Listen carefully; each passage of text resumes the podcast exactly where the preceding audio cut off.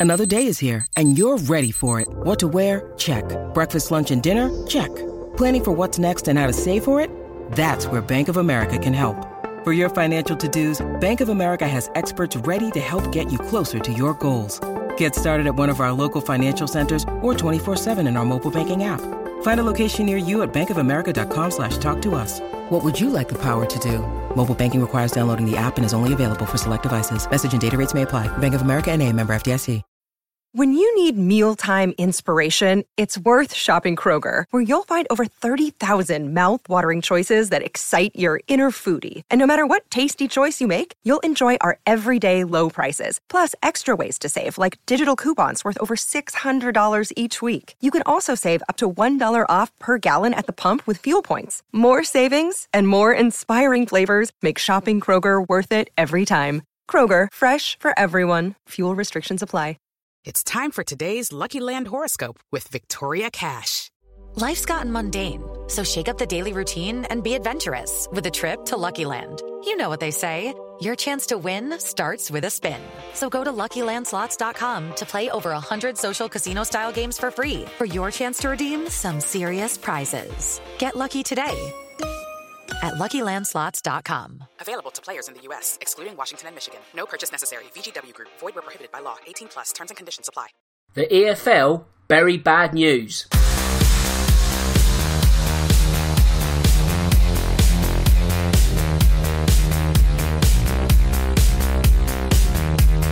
Hello, and welcome to episode 4 of this season's Real Football Cast. As always, I'm your host, Dan Tracy, and in the next 60 minutes, we'll be dissecting all the hot topics in football. As per usual, we'll be discussing what's been going on in the Premier League over the past few days, while in addition to that, there have also been some off pitch activities that have caught our eye, and they really have caught our eye this evening, and they'll be getting our attention in the next hour. I've once again switched the personnel this week, however, Cole is leading the line once again. So, Cole, how have you been since we last spoke? Yeah, really good, Dan. Um, another good week of football, and as you say, some interesting events to get into today. So, looking forward to this, mate. Well, it's also time to hand out a first appearance of the season to my good friend Matthew. And if you've heard him on the show before, you'll know that he's an ardent Fulham fan. So, Matthew, it's been a while, but I hope all is well. Yeah, absolutely. Everything's everything's going well. Glad to be on. I think this is the first time since one of. I think the last time I was on, I was trying to put Pep Guardiola in the bin. So it's been a bit.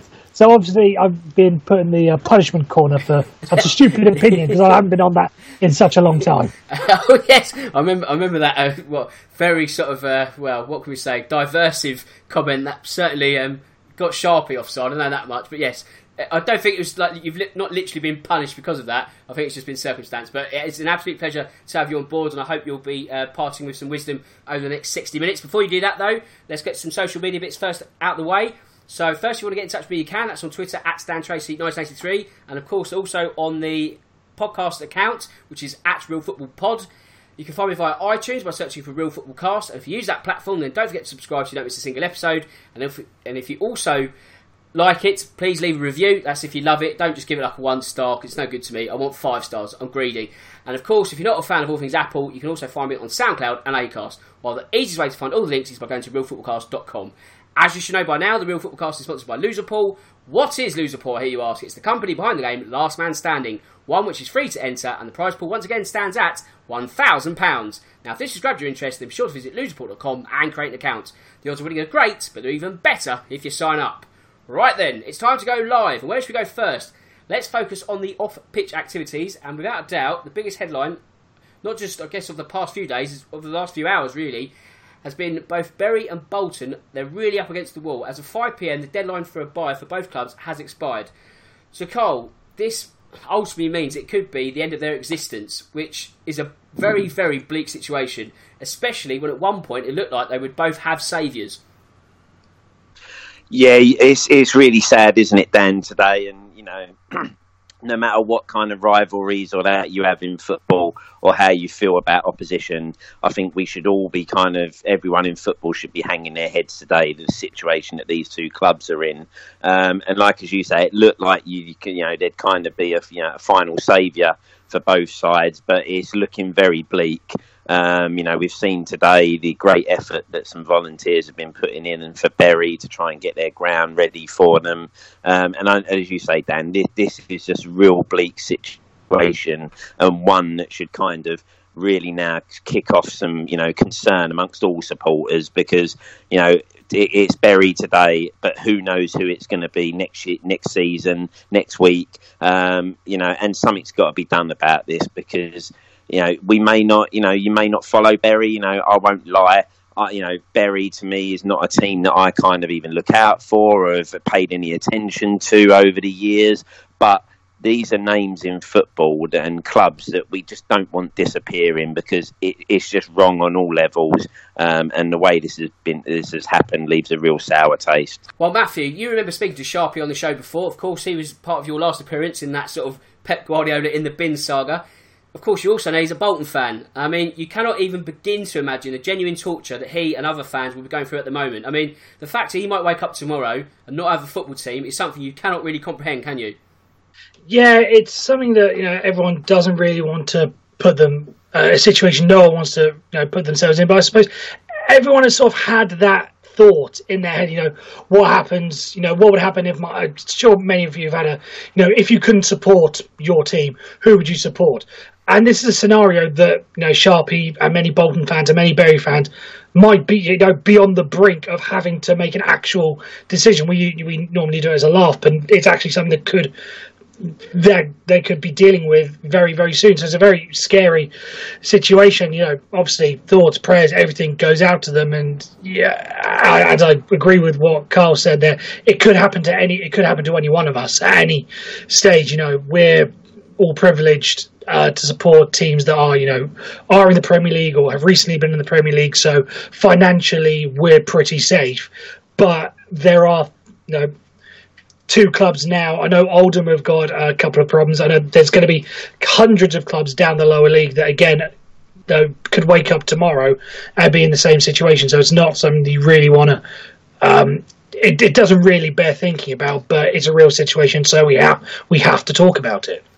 And Cole, Sky Sports, you know they love sensation and all that. They've been reporting around the clock across sort of the weekend today and all that you know, they've got a countdown ticker to five o'clock as if it's transfer deadline day. That's going to leave a real bitter taste in the mouth, not just the Bolton and Bury fans, but football fans in general. Yeah, that's that's not good, is it, Dan? I mean, you don't want to see that. You know, as you say, they're they're almost trying to glamorise the whole proceedings and almost, you know, as you say, turn it into some sort of glorified transfer deadline, um, and, and, that's pretty sad. And to be honest, I, I, whoever came up with that idea um, when they sat round and said, you know what we could do, you know, have a countdown clock as to, you know, when the club's about to die, because um, supporters will love that. Um, massive own goal, you know, as you say, th- this is not a situation to glorify. Um, you know, lots and lots of people should be hanging their heads in shame. And Sky tonight for that are one of those that should hang their head as well because this is not something to glorify and almost try to treat as though it's some sort of special day that people want to see a countdown to a, to, to clubs disappearing or possibly disappearing into the wilderness. So that is a real that is a real shame to see that. And Matthew, you know, pointing fingers and placing blame at parties for deals not being completed or what have you. You know, it will offer some level of catharsis, but it's not going to get any form of positive results. So, that said, what role should the EFL be playing in all of this, and how much does their fit and proper persons test have to come into scrutiny? Well, that's a, that's the thing. You know, everyone talks about the fit and proper persons uh, test, and you know how could this sort of happen. Does anyone actually know what the fit and proper person test is? That's something that needs to be. You know, is it something that you know could have stopped this from happening, or is it something that you know he no he passed the fit and proper person test? Know, uh, the best analogy I can give is is a driving test. You know, whenever you take your driving test, you're always sort of very cautious. Um, it's always two hands on the wheel because you know you've got someone invigilating you. Could it be just the same thing where Steve Dale, you know, owner of Bury and whoever's owner of Bolton, I'm afraid I don't know who it is, again just gave the right answers for the fit, and proper persons test. And then, as everyone knows, when you pass a driving test, you don't exactly follow the, everything to the letter of the law. Every, you know, everyone's gone over the speed limit at some point. I'm sure we have. Everyone's driven with one hand on the steering wheel. I'm sure we all have. Um, they don't, you know, mirror mirror indicate whenever they overtake in the on the motorway, so so on and so forth. I, am sure everyone gets where I'm going with that. So I don't know if it's a fit and proper person test. And again, even the EFL, I don't know if this is something that it's really their fault because surely it's it's the owners. You know, no one can really. It, it, it does link back to the film from personhood, but if he gave all the right answers when he was uh, go, when they were going through the test, then it's not really the EFL's fault because they were they were just basically lied to. This is an owner's thing. I don't know how much you can blame the EFL for all of this. Now, how much governance can you really expect someone to have? Otherwise, you know, there's no individual clubs. We're all just sort of under one board, if you see what I'm going at. We don't want to have the EFL ruling over things. Everyone should be allowed to get on with business in their own separate way. Okay, so that's a good analogy, actually, and I'll use that as a question to Cole. So, Cole, let's take that analogy of a driving test where you pass once, unless you sort of rack up loads of penalty points, you're told to retake your test, that's it for life. So, you know, Matthew sort of said that, let's say Steve Dale, he's answered all the questions correctly and ticked loads of boxes, you've been given a football club. Should there be a process where owners are sort of maybe retested after two years to sort of then keep checking that funds are in place? Because you might have the funds at one point, but then another business that you own might hit the skids, and then, you know, you've got no money to then prop up a football club. So is it retesting that needs to be in place? Yeah, I mean, first of all, Dan, obviously, just want to say to the Herts Constabulary and DVLA, I always drive under the Yes, speed limit and always right, have yes. both hands on the wheel, you know. Same, same Get with me with the out there test. straight Same with me. Um, but I think you are right. You know, I, we we've seen enough of this now, haven't we? Where you know maybe there do need to be some changes made to the so- so-called fit and proper test. Um, and as we say again in football, this magic word that you know maybe this sort of stuff should be a little bit more you know clear and you know open as such. You know maybe everything should be transparent about what people actually have to do to pass this test. Um, and then, like as you say, maybe at some point there should be, like, almost an audit to kind of say, right, you know, it, are you still in a, in a position where this club can run based on your finances and that? Because, you know, as we said, as rightly said there, if when this test came about, he produced all the documents to say that the finances were there, um, and he answered all the questions rightly, and he could prove, well, actually, yeah, look, you know, this guy, there's no reason why he shouldn't be able to run a football club. Um, and then once that's gone, he's just gone hell for leather and everything's gone belly up. So maybe, as you say, maybe there should be something in place where there's an audit after maybe one or two years to kind of say, right, can we still check everything? Have you still got the finances in place to cover this, you know, X, Y, and Z? Um, and then we might see a little bit more of this disappear. Um, but you kind of think there's been enough, you know, enough of these owners come in now where it is quite clear that this fit and proper test doesn't seem to be doing the job it needs to in the long run. So they do need to go back to the drawing board on this by the looks of it. Karl, I'll stay with you. So let's take a look at Steve Dale. He buys Bury for a pound. I mean, we could all buy a football club for a pound, but you know, and that happens quite often. Football clubs go for a pound, but it's on the basis that the assumption is that new owner then takes on a heavy burden of debt, and then obviously he has to find the funds to at least make that debt serviceable, manageable, and all that. So that's obviously something that Dale was not done. So therefore, how can someone be allowed to buy a club for a pound? and pretty much just asset strip. You know, we sort of go back to governance and all that, and he he pretty much has just thrown the wall over the EFL's eyes at this point, hasn't he? Yeah, that's right. As you say, you know, buying it for a pound, as you say, it- me and you could go and buy a football club for a pound, um, but I, I'd have no chance of the upkeep and the, all the costs that come with that. You know, you're talking policing on match days, you know, staff, turnstiles, all those sorts of things. Um, and as you say, you know, when someone goes in for a pound and then starts asset stripping, maybe putting the club up as some sort of collateral for, for other deals that that person's got going on in their business life, that is when you know you should be seeing someone step in and say, "Whoa, whoa, hold on, what is going on here?" You know, and where are you going with this? Because this is not the right way to do it. Um, I mean, when as well, you know, the guy buys it for a pound, and, and what was it? He was looking for like fifteen million or something at know. one point, wasn't he? absolutely You know, that is utter madness, isn't it? You know, and and that is the kind of thing that when as a supporter you see that, you do kind of look at the authorities here and say, what are you guys doing in this situation? You know, because now it's like you're sitting on your hands and you need to come in at this point and say, listen, if you buy a club for a pound, you're not selling it for 15 million, that's for sure. Um, and yeah, it's just ridiculous all round. And, and like I say, it has just left a real sour taste. I tell you, everyone in those lower leagues, Dan, that EFL have got a lot of work to do to try and win those fans back over because I think this will turn. You know, we're kind of lucky, aren't we? We're in the glamour league, we're in the big time. You know, we support clubs that, as we say, you'd like to think will never ever be in this situation given the way they're run at the moment. But I'm telling you now, all those fans of clubs in those leagues below that you know can kind of see they're not that dissimilar from us to be honest they will be raging and and there is a lot of questions that need some really good answers to and proof that this won't be allowed to happen going forward. Because Matthew, you know, you never think a team's are going to go to the wall. I think the last example was 1991, and it was um, Maidstone, I believe, or Aldershot. Certainly, like you know, we're talking a generation ago. There's too much money in football, we say. But are we now seeing the, the bubble finally burst outside the EFL? Could this be the start of a nightmare scenario where we lose, say, another half a dozen? Take Coventry, for example. They're under that Sisu ownership. They're playing in Birmingham. You know, I'm not saying that we're going to lose six clubs this season, but when you you say no, let's take a look at the High Street, for example, and you always hear the phrase, "It's an institution. It's too big to fail. It's too big to go bankrupt," and then they do. Can we see football going that way as well? I there is there is a possibility of it. Uh, yeah, because there's because there because of the lack of money outside of the Premier League, and this is something I, we may be talking about later. I don't want to sort of preempt anything, but is it the, the you know you're too big to fail? But where does the money come from to, to stop them failing? Is is the question? You I've heard a lot of people say um, now whether or not they've been serious or not, I'm not 100 percent sure. But the the general vibe has been why are Manchester City and Manchester United buying or not buying, but you know, gifting money or doing something to help out Bury and Bolton because they're on their doorstep and so on and so forth. But that just gives a bad example Yeah, for absolutely. for all for all these. It just it just means that any club like Coventry can say you know anywhere anywhere in any sort of region. We'll take Coventry for the example.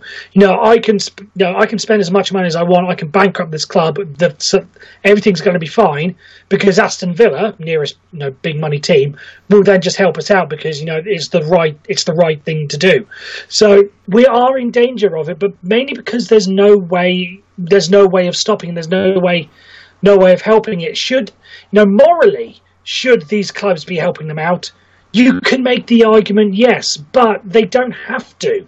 It, and as I said about overall control, these clubs should be allowed to do things on their own. Uh, to, and touching on what uh, Karl was saying earlier in regards to Steve Steve Dale, and again EFL getting involved. As long as he's not breaking the law, so long as everyone's being paid uh, minimum wage, so long as you know equality pay, men and women, all that sort of thing, then there's not really anything that they, the EFL can do. And this again, this goes across it goes across everyone. Uh, you, these clubs should be allowed to operate on their own. Yeah, I mean, I guess it's a case of you know once you're in, the the fit and proper persons test al- almost offers like a layer of protection to you, Cole, doesn't it? Because there is no checks, there is no auditing, so it's like, well, you know, you just fasten the door behind you and you can almost do what you want. Yeah, and, and I think that's the thing that probably need, as you say, Dan, we'll need to try and look at, and the may, maybe the authorities, EFL, will, will need to come up with a way that, as you say, maybe auditing can start taking place where you know every year, every two years, the club need to prove that they can, they're, they're running and that they can run and keep, you know, almost if you like, the floodlights on as such, because you know, that, let's face it, if Steve Dale produced the evidence to say that he had the money where he could run that club, then, you know, the EFL could say, well, you know, what, what do we really do? You know, the guy produced documents and, you know, bank, you know, details to prove he had the money there. Um, unfortunately, as you say, once we stamped the paper to say you're in, the guy then just kind of reneged on everything and, and didn't run it the way he should do. But if, you, if you've got auditing taking place where every year that club have to prove they can still be running, then you know the the guy kind of knows. Well, yeah, I get in, and if I do get in by fudging some stuff and and not telling the truth, I'm still going to get found out in a year's time because I've got to again prove that I can keep this running. Um, and, and maybe that's the way it's going to have to go to make sure this happens. Um, because you know you can guarantee it's it's Bury and Bolton um, this week, but this won't be the last club I think that that fall into this situation. Matthew, if we sort of look at, I guess, how to fix things, not just for Bury and Bolton, but for teams that could find themselves in that situation in terms of sort of financing and day to day running. Could there be a suggestion that we merge League One and League Two and go back to a regional League One North and League One South like we used to have back in the, the 40s? Because when you think about Crawley going all the way up to Carlisle for a league game, it's pretty ludicrous, isn't it? Yeah, but I, I get. I'm not. I, there, there, there, has to be some solution, but regionalising. You've you've only just sort of given uh, mentioned it to me now, but I just I don't see that because isn't one of the great you know great things about being a football fan is going to all these to all these different places that you'll never get a chance to go to. Yeah, you know, I guess yeah. Regard apart that that, that isn't you know that isn't football related. Yes, it may help out Plymouth because they don't have to make they don't have to make a trip to Carlisle every year, but at the same time surely the fans are going to get bored if basically the only teams they're allowed to play are below are below Birmingham.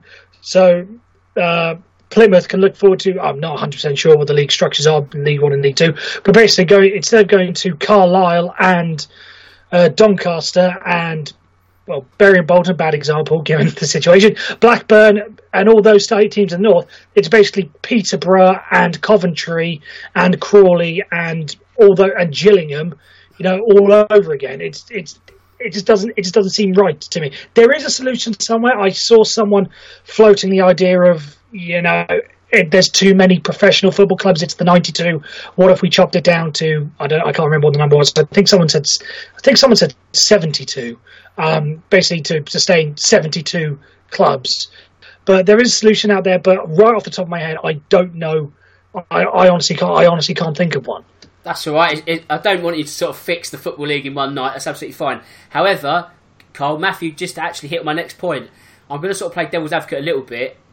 And I've heard before, I think, well, I can't remember where I was now, at some sort of football convention, and they referenced the fact that they feel that in five to ten years, 92 league clubs is almost unsustainable. You know, we're almost seeing it now you also look at the fact that the National League below it is all but professional, really. I can't really think of a part time team at that level. There might be a couple, but really, for all intents and purposes, that is like League Three now, isn't it? There's so many professional teams in the English landscape. Can English football really sustain that many going forward? Yeah, you find it hard to see where the money comes down to that, don't you, Dan? Um, and you do sort of think that, yeah, you know, maybe we will see a stage at some point where that um, you know, number kind of starts dropping off. You know, who knows as well, you know, I'm sure at some point some of these big super clubs are going to go off and do their own thing.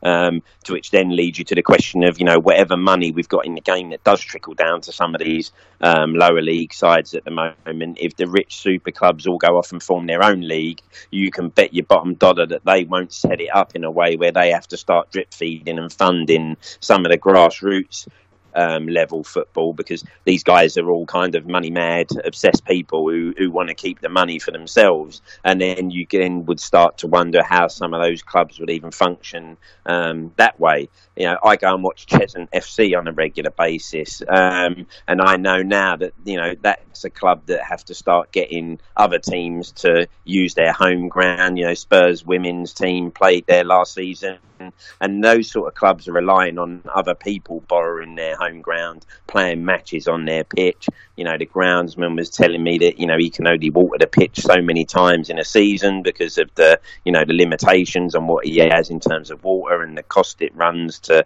to sprinkle that pitch. So as you say, you do see a point where the money can't keep helping all of those sides, and, and there won't be the money in the game. So yeah, I, I wouldn't be surprised if you know I don't know how long, but 92 will probably start dwindling down as the years go on.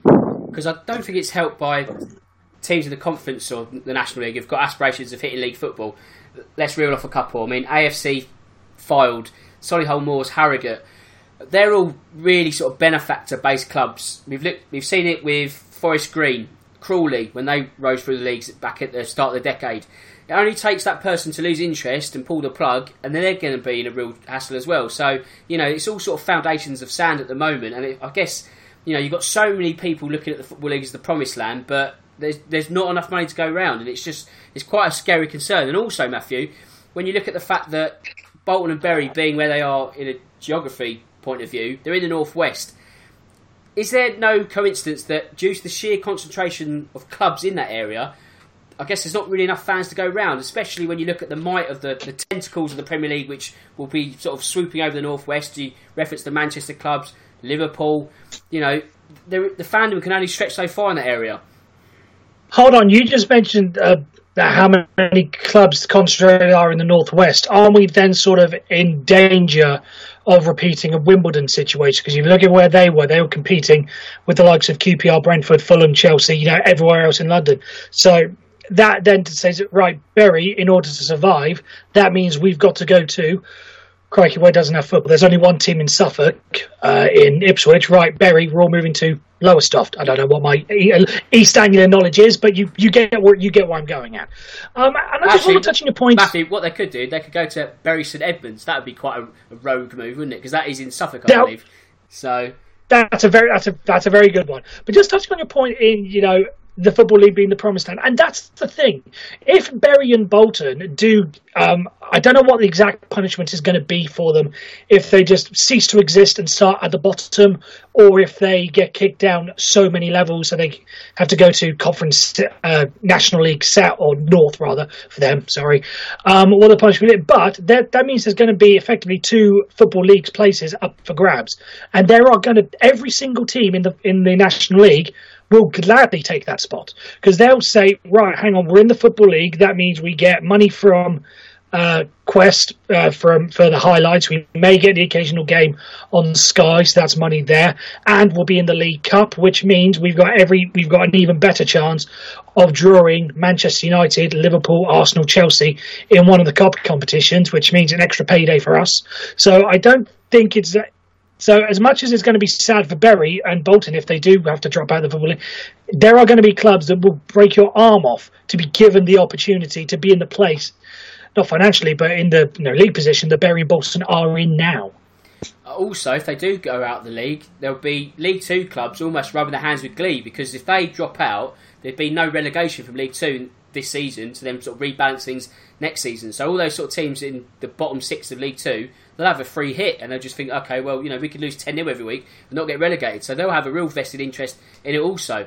Talking about the league though, Cole, I mean, Bury have what had, sorry, they've had what, five games postponed already. It looks like a six on Saturday. Even from a sort of league integrity point of view, an ultimate decision really has to be made soon. You know, it might not be a popular one, it might be the one that nobody wants, but for this sort of competition to sort of restore any integrity, because it's really taking a kick in at the moment, something's going to have to give at some point. Yeah, definitely. I mean, you know, it would be interesting to know what the backup plan or what the plan here from the EFL is. Um, should Bury not be able to continue? Because, as I say, the chaos probably that that is actually caused to a few teams right now. And like, well, hold on, what happens here? Do we get the points for this game? You know, are they deducted points? You know, where do we stand? What happens to all those teams who, who you know, possibly should be playing them in the future? Um, so yeah, as you say, Dan, you can't keep it going on forever, can you? You know, you can't start rolling this in into 12, 13, 14 weeks into the season, where then you, you're looking at a fixture pile up for some teams going later on in the season. Um, and as you say, quite rightly, you know, as, as, as horrible as this will be, I do think there has to be a definite deadline where it's like, no, I'm sorry, you know, we'd love it. We, you know, we'd love to be able to wait till there is a situation that solves this, but for the league's sake, we do need to put a definite deadline on this. And at that point, we will have to be harsh and we will have to call it and then decide what is happening with those teams who should have played them um, and how it works out for the rest of the league. So, as you say, it is a shame, but you know, they the league will need to put a deadline stamp on this and get it resolved and clear it up once and for all. Well, here's the thing. Here's the thing. The EFL have done that as much as people have, you know, been saying F the EFL for the way they've handled it. At least give them credit in they have allowed this thing to go on. They because uh, the initial Bury deadline was last Friday, but again, even that was kept being pushed back, kept being pushed back. At least give them some credit that they have, you know, given Bury and to an extent Bolton some breathing space to allow this to happen. They didn't say, right, no, we're cutting it, we're cutting it now. They have been lenient to some to some extent over it. At least, that- they, at least they deserve some sort of credit. Yeah, that, that is right because you know they, they could have turned around and just said, couldn't they, after week one? Well, that's it. If you know if you're not going to fulfil fixtures, we'll end it there, and you don't get. So as you say, they they have given these clubs enough time, and I'm sure they've probably tried to help them out as much as they possibly can. Um, and and it is just unfortunate that they will have to cut that deadline and say, no, sorry, you know we've we've given it some time, but we have to think of all the other clubs in you know the division, um, and we've got to resolve this now and, and, and tell them where they stand with how this season's going to pan out. Although Matthew, it does seem like a story is unfolding by the hour. I mean, the, in the two hours since the deadline was not met, it now turns out three bids have been received from Bury or for Bury. So the question is, you know, will Steve Dale accept him? Will the EFL accept him? How much more time can the Shakers be given to finally get their house in order? Well, again, that sort of touches on what we were what we were just talking about. You know, if Steve Dale has you know accepted the bid, there's obviously some sort of process. I do not know what the process is, but there's got to be paperwork and everything submitted. I'm sure that whoever the new owners is will have to go through a fair proper person's test. How long that takes? Does it take a week? Does it? T- is it? Can you do it over a Skype call? I don't know. Um, that's all going to be sorted. That's all going to be sorted out.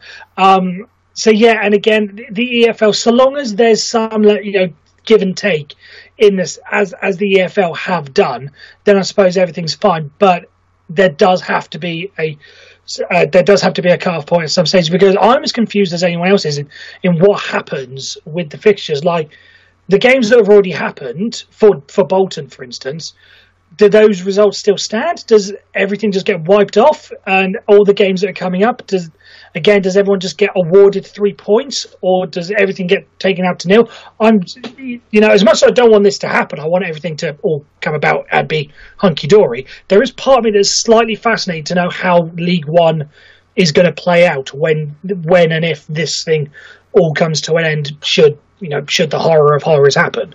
Okay, I, that sounds that sounds incredibly selfish of me. I know, but there is just a little bit in the back of my mind that says I don't know what's going to happen here, but part of me wants to find out, and I know that sounds bad.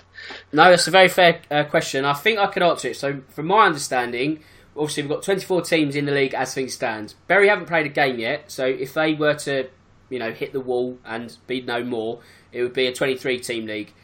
The Bolton question obviously confuses matters even further because they've actually played games, and it's like, what do you do with Bolton? Because it's early in the season, it's easier to expunge their record. So any results that you would have got points against Bolton would be eventually everyone would play a 42 game season. If it was as it was last season, when Bolton didn't play that last game of the season and it sort of meant very little, had no real effect on league places, you would have just award, you know, you'd hand out 3 0 wins sort of where needed. But because it's still so sort of early and it's not had a sort of bearing on everyone and Bolton haven't played at least some, a team once or what have you, it's just easier to sort of just strip that record away. So again, that creates its own problems because a team might, you know, let's say we get to the end of the season, a team misses out on promotion by a point because it's the point they've got against Bolton or something. Do you know what I mean? And it's that sort of murky waters. It's an absolute mess, really, really, and it's you know that's Goal, goal difference will be the one there, won't it? yeah, Dan? absolutely. because Bolton have been conceding, you know, by playing, but the fact that Bolton have been playing a team of basically school kids, um, you know, they've been getting some real tonkins, and even to the point where they and the scoreboard off in the stadium because you know apparently like safeguarding issues that they don't want those those young players to kind of keep seeing the score going up and up um, in games they're playing. So if you say if you've just given Bolton a real good hiding and then get told well actually you're awarded just a two 0 win when you scored four or five, you're going to go well hold on those four goals could come in really handy at the end of the season if we you know the league goes down to goal difference. So yeah, it could be a real mess, couldn't it, sorting that out. Yeah, and also, you know, let's say if Bolton do survive, it would take the greatest of great escapes for them to stay up that season. You know, they're already on minus points. They've got the most threadbare of squads. So survival almost sees them brace themselves for League Two. That stadium they've got becomes even more of a millstone around the neck. It almost could be like the Darlington Arena. Do you remember when they built a 25,000 seat stadium and it went, you know, it was mothballed for years? I think it's still used now under the, the Phoenix Club. So, I mean, what did Bolton do with that, Cole? I, I know they um, they shut the upper tiers, didn't they? Um, at the last game they just played, you know, just closed all the upper tiers so that no one could go up there. And as you say, you know, that, that you've suddenly got a stadium that needs paying for and, and running costs. Um, you know, we know, you know, we're going back a couple of years, but you know, people saying the writing was on the wall because you know when Big Sam was there, he put in a lot of this scientific training equipment at, at the Bolton training ground, like you know, cryogenic chambers and stuff like that, because he was, you know, Sam was into that sort of methodology and training, um, and that that club has got all that sort of equipment in their training ground that they can't run all that anymore because they can't afford to run it. Um, and as you say, that is just part of it, isn't it? You know, you've got this big, massive stadium that needs has got running costs um, surrounding it. Um, and there's all those little things that you think, well, what what do you do with that at some point? You know, how do they keep affording to run that? So lots of headaches there that we just need to hope someone can come in and put the money on the table and show that they can run these clubs and hopefully try to help them get their house back in order. Um, you, you, you get the impression they say with Bolton, if they manage to survive, they're going down no matter what happens. You know, I think they are in minus 11 points at the moment, aren't they? So you can't see them with that squad managing to even recover that enough to then go and put a season on where they stay out of trouble. Um, so yeah, you know, all those sorts of issues, and they're things that we, you know, fans, some fans don't even think of when you consider these clubs in trouble, you know. But those are, you know, weights around those clubs' necks, definitely. I guess the final subject on this matter, Matthew, you sort of touched on it a little bit earlier about where the clubs go if they do drop out. If they were to drop out this season, could you see the EFL allowing them back in at League Two, or is it? Are we sort of talking Phoenix clubs? What do you think the line of the land would be in a post Bury and Bolton era as things stand? Well, this is where I, I honestly don't know what the situation is eh, and, so, and what and what the options are. If it's an EFL matter, then again, I could see him being kicked out of the league and maybe having to start, uh, maybe start in the National League. However, it do they just say right expand because that's the whole thing, isn't it? If they go into liquidation and basically they can't, they just can't uh, fund themselves point blank, that's when they just cease to be a football club. Yes, that's I right. suppose if they continue, if they continue to be a football club, you know, because they still have a, a you know a ground and and a bunch of players, so they will still play. And it's just then just a case of how many leagues they decide to be pushed down, um, and that's where. That's where my knowledge of the matter you know, somewhat ends. Is it just add the football league, so that makes them to the comp- uh, to the national league, or does this then become an FA matter where they step in and say, no, the penalty for you know uh, going into liquidation and not into liquidation, but failing to be a club is a five-tier demotion, regardless of its situation, stating the law that was placed in in 1982 or whatever. Is that, it, that's where that's where I honestly don't know where the difference is. If it's again, if they go out of business, then they go out of business. But if they're still there, if they're still a thing, they can still operate as a football club. But what tier they have to start in, that's something we'll we'll just have. Ho- again, hopefully we don't have to find that out, but we will find that out. You know, we could find that out in, in due course. Yeah, I mean, I guess once you drop out the, the EFL, then the National League have to decide their own decision. You know, just because you've dropped out the EFL doesn't automatically mean you go back in, in the National League sort of at the top level. They might go, actually, no, if you want to be part of our governance, you need to be in the, the National League North. Or they might just say, actually, no, you know, you need to get your house in order even further. You might be in the, the Northern Premier League or something. So I guess it's uncharted territory because we just don't know, do we? Like I said, we've not had this situation in nearly 30 years. And I think at that point, the clubs, you know, they weren't dropping down leagues, they were just finished. And then again, they sort of just phoenixed their way back up. The, I know Aldershot had a league football, you know, say 10 years ago. Maidstone have never returned to the, the division. So it's really bleak, isn't it? You know, and I think, you know, even by the time you listen to this, it might be more developments later in the week. So I think we can all just keep everything crossed. And I think just football fans will be uh, hoping and wishing that there is a good news story at the end of it.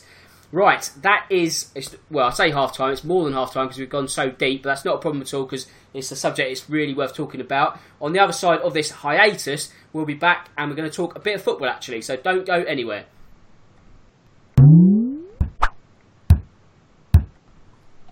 Your accumulator letting you down again.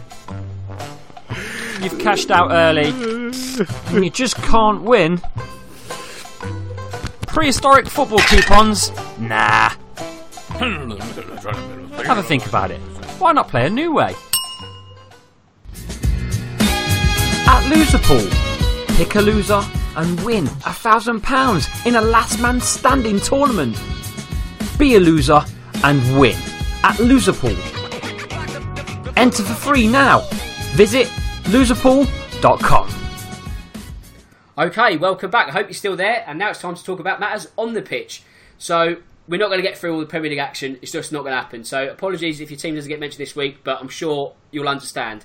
However, we're going to go to the Championship because Matthew's on board. So obviously, you know, we've not spoken since the actual relegation in terms of it actually being confirmed. I know it's sort of in process, but now you're a Championship team.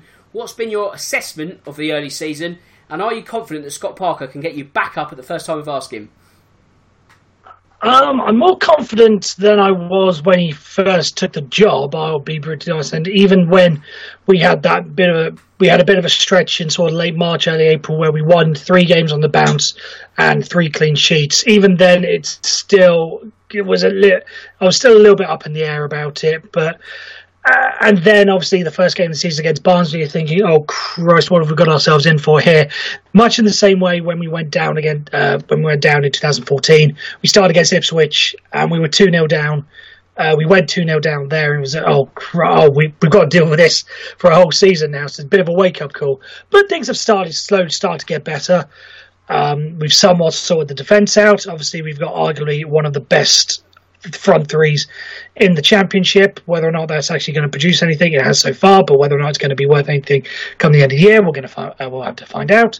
And then we just got sort of brought back down to earth again uh, against Nottingham Forest on the weekend. But hold my hands up. I, I cover Nottingham Forest uh, for some of the stuff I do with work, and I knew that they were going to be a good team, and they just proved, you know, right, right, you know, right before my eyes, just how good a team in the Championship they are. And they may not be many people's sort of favourites or sexy picks for doing anything this year, but I think Nottingham Forest are going to be doing very well this year. So no shame in losing to them, but it's just going to take a little bit more adjusting to get a uh, little bit more adjusting to get used to things in the championship because it is a far different. They talk about the gulf between the championship and the Premier League, but until you've experienced it, my word, it is a bit. Of, it is a bit of a shock to the system. Right, that's the end of our championship segment. Thank you, for, thank you for that, Matthew. Let's focus on the Premier League. Now, if there's been upsetting scenes off the pitch, there's certainly been some upsets on it. And Karl, it's fair to say there were a couple on this weekend. Now, I doubt you'll want to talk about Spurs, so I'll leave that to Matthew in a minute. But where on earth did that Crystal Palace win come from? Yeah, I think as you say, Dan, this weekend, you know, a few accumulators just went out the window nice and early, didn't yep. they? I know mine did. Um, I, mine was a banker there, thinking United would would see them off at home. Um, and again, as you say, even watching that game, you know, I think at one point in the first half, you know, just before Palace scored, United had something like 80 something percent possession during the game, and, and you're sitting there thinking it's just a matter of time. And then all of a sudden, you know, Palace go up the other end, they tuck one away nicely. um, I don't know if anyone saw it. I'm not sure whether Ayew forgot who he was playing for because he seemed to run away with the hands crossed like a Hammers signal. So I don't know if he forgot that he was playing for Crystal Palace now. Um, yeah, no. so that that was quite interesting. Um, but yeah, you know, United just a day again of missed chances. You know, didn't take. You know, they had some really good opportunities, didn't take them. Again, another missed penalty. You know, this time Rashford again. You know, with all the big hoo ha about the penalty at Wolves, they get another one. Rashford steps up and this time cracks the inside of the post and it goes out for a goal kick. And I guess you know, just one of them days where it wasn't going to go from and then Palace go and sneak it. Um, and I don't think David De Gea will be kind of wanting to watch reruns of that last goal because you you wouldn't expect a goalkeeper of his quality to be beaten from there. Um, and United just undone with two sucker punches, but you know it's it's okay because Ollie's at the wheel.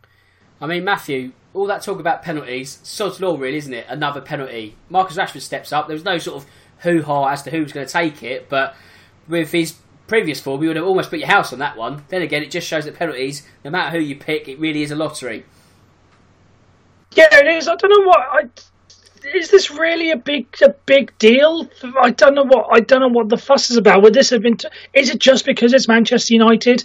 I mean, we, we we had a bit of a stretch back in 2016-17 where we missed, I think it was ten penalties in a row through various different players. No, no one no one mentioned that. I, I think this is this is a whole lot of this is a whole lot of nonsense in my view, and I think uh, part of it's only really because Paul Pogba on Monday night against Wolves, he had his penalty saved. It wasn't missed. It was a penalty saved. It's just, it's just absolute nonsense to me. I, don't get I don't get why this is a story.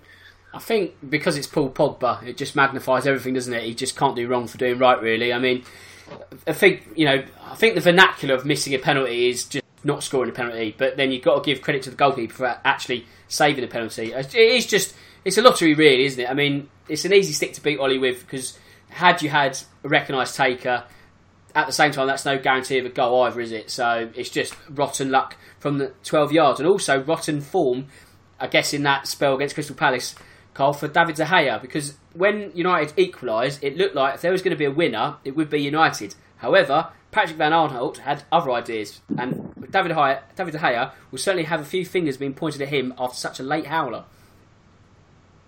Yeah, definitely. As I say, for such a top class goalkeeper, you know, he would have expected near post, and you know, although it was hit reasonably well, you expect a goalkeeper at that level to keep it out. And as you say, once once they score, um, you are just now thinking, well, if there's enough time on the clock, United are just going to steam forward and try to, you know, throw everything here. And you certainly didn't see them. Um, you know, conceding again, and and the manner of the goal was really disappointing because, like as you say, you know, David, you know, De Gea conceded a few soft ones towards the end of last season, and he started getting his form questioned. And, and that kind of goal, conceding that sort of goal, just doesn't help and starts raising those questions again. So he'll want to get that one out of his system pretty quickly. Right, we need to pay the bills actually, and let's play loser pool. Guaranteed banker loses this week. So I hope you've got the Premiership fixtures in front of you. Is, is it called the Premiership? No, Premier League. I've gone back to about 2000 there. So Matthew, I'll give you um, the first pick as you're our guest. So, can you give me who you think is a guaranteed loser in the Premier League this weekend? Um, I'm tip. Oh, I was going to say I was going to give you the winner, but I can, I can wait this round. Um, basically, because I want to be to keep coming back on this show, and because I know who you support, I'm going to say that my guaranteed loser this week is Arsenal. I don't. The North London derby hasn't quite gone in their favour in recent years, and I think it's going to stay. I think it's going to stay that way. So I predict Arsenal will lose to Tottenham Hotspur this Sunday. Blimey, that is a bold prediction. I like. I like that. Do you like that one, Karl? Don't you? Uh, I'll tell you, you've got more faith than most Spurs. Yeah, absolutely. It's fucking. I'm stunned by that. To be honest, I, I can't. That, it's almost speechless, which is no good for a podcast, is it? It'll be dead air for the next five minutes. But uh, Cole, um, you, you've certainly not listened to Paul Merson then. oh, actually, well, yeah, I saw that he's what he thinks. What was it? Four-one win for Arsenal. I mean, Jesus. On the debate, yeah, a four-one mauling. He said. Yeah, idiot, I'm not quite sure where he gets that from. No, no, not at all. So, Cole, who do you think is going to be a guaranteed loser in the Premier League this week? I'll go for Sheffield United, Dan. They're away at Chelsea. Um, I think Chelsea picking up their first win this weekend at Norwich, a hard fought game. And I can just see, you know, Tammy Abraham, confidence, you know, they're, they're playing well. And I can see them just uh, making a nice home home parade of this game. And although I think it'd be tight, I, I just think they'll edge out Sheffield United. Yeah, I think that's a good pick. And I'm going to go for Brighton to lose away at Manchester City. So I think whoever faced Man City the week after the VAR was always going to be in for a pumping, and Bournemouth really suffered, didn't they, at the vitality? I think Brighton have looked better under Graham Potter. You know, of course, it's only what three weeks in. They are playing better football, it's a bit more easy on the eye. But going to the Etihad, I mean, I know Palace shocked them last season, but I think you know we all know really the outcome of this one. So I think that's why I'm going to go for Manchester City to win that one. So I'll just recap. It's uh, Matthew's gone for Arsenal to lose at home to Tottenham. Jesus, I still can't get over that one. Um, Karl's gone for Sheffield United to lose away at Chelsea, and I've gone for Brighton to lose away at Manchester City. So, if you like the sound of those picks, and more importantly, you want to play the game yourself, go to loserpool.com, create an account. You can still enter this pool up until um, the week after the international break. You, just because you've missed out weeks one to three doesn't mean you miss out on the chance of winning the money, so you could sneak in and get a result. That's absolutely fine. Get involved and sign up. So, right, we've got about 10 minutes left, so I'm going to do my absolute best to chat a bit more about the Premier League, a little bit of a whistle stop tour. So we'll do as much as we can. I don't think we'll do much, but anyway, let's crack on. So Matthew, the other shock was Tottenham just 24 hours later losing to Newcastle. So obviously that was a real insipid performance. What did you make of that? And also, what have you made of Tottenham start to the season already? And can you put finger on the lack of spark at the moment? Um, well, the lack of spark, isn't it? Don't Spurs usually not get off to a good start in August because Harry Kane doesn't get off to a good start in August? Isn't this meant to be the, the mystique that surrounds the club? Isn't it? Can't we just put it simply down to that and not? Yeah, if I want, if if you want to be, if I want to be brutally honest, I think it's because you made too many signings. Ooh. All this thing well, all this time, you know, they say you know it takes players time to to gel and get things into a system. Maybe Pochettino was onto something, not signing anyone for two two windows, three windows. I forget. I forget how many it was. So, um, so now two windows. Thank you. Um, so now he's got this. Now he's actually got to bed in some new players, and it's just take, it's taking some time for these things to bed in. So I think Daniel Levy has really um, uh, stuffed him on this one by actually giving him some funds this year. That's my that's my uh, conspiracy theory for you right there. Other than that, I just think maybe it's a new manager bounce for Newcastle. It took a while for it to kick in, but it just it just kicked in. That's all I'm going to say. Now, Matthew's conspiracy theory is obviously so out there that it's turned off my recording. It turns out I've actually lost the last eight minutes of the show. Is that the end of the world? Not really. I mean, we've got 40 great minutes in the can about Bolton and Bury, and I think that deserves more, if not all our attention. Therefore, obviously, there's a little bit of Premier League chat. Do we really need to worry about who beat who this weekend? Probably not. In the grand scheme of things, it's not that important. We've got teams going to the wall. So, although it's a bit annoying that I've lost that audio, it maybe it works out quite well. You know, maybe it's actually quite fitting that that's where we are this week. So, I'm going to wrap things up here. Obviously, there's all these other results um, that have taken place in the weekend. Let's just go through very, very quickly then. Watford, they've got a real FA Cup hangover. They need to find the aspirin, otherwise they're going to have headaches that are going to continue, and it might cost Javi Gracia his head, which is on the chopping block. Frank Lampard's Chelsea have got a first win. Tammy Abraham's got his first goal for Chelsea. I think that will now see his confidence get larger and larger, and I think he'll be a real asset to Chelsea going forward. Southampton got their first win, and Dunk, really nasty red card for Brighton. Leicester, they also got a first win. They got the better Sheffield United. It's almost written in the stars that Jamie Vardy's going to score as a Sheffield United enemy because obviously he's a Sheffield Wednesday fan. Aston Villa, they are off the mark as well. They got the better of Everton. Everton should have perhaps equalised in the second half. Wasted chances. Villa then made it 2 0, job done. While Wolves, they um, also drew at the weekend. They are now three points from nine, three draws in a row. Are they already struggling with Europa League qualifiers? We'll have to wait and see. I mean, if they get the better of Torino, they're going to have to then struggle with the group. But that's the, the lie of the land. That's what they wanted, so they're going to have to deal with it. Obviously, I'll thank my guests, of course, Karl and Matthew. Sterling effort. I'm sorry you couldn't sort of close it off properly, but obviously your audio's in the bin, so don't worry about that too much. If you like the show, please review it. Five stars. If you don't like it, then just don't worry about it. But I hope you do like it. Otherwise, you wouldn't have got this far. Listen to it. I really hope you liked today's episode. I think I'm quite proud of what we've done as an episode. You know, we talk about the Premier League so much on this show. I'm guilty of it, but to do something different and a sort of real topic which is close to everyone's heart, I think should resonate with more people. So if you do like it, please let me know. And with that said, it just leaves me to say that my name's Dan Tracy. This is the Real Football Cast in association with Loserpool. And until next time, goodbye.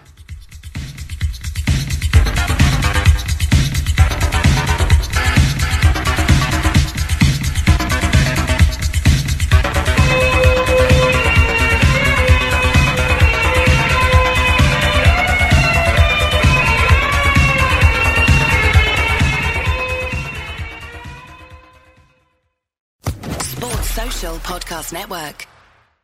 Hello, it is Ryan, and I was on a flight the other day playing one of my favorite social spin slot games on chumbacasino.com. I looked over the person sitting next to me, and you know what they were doing? They were also playing Chumba Casino. Coincidence? I think not. Everybody's loving having fun with it. Chumba Casino is home to hundreds of casino style games that you can play for free anytime, anywhere, even at 30,000 feet. So sign up now at chumbacasino.com to claim your free welcome bonus. That's chumbacasino.com and live the Chumba life. No purchase necessary. VGW, void, prohibited by law. See terms and conditions 18 plus.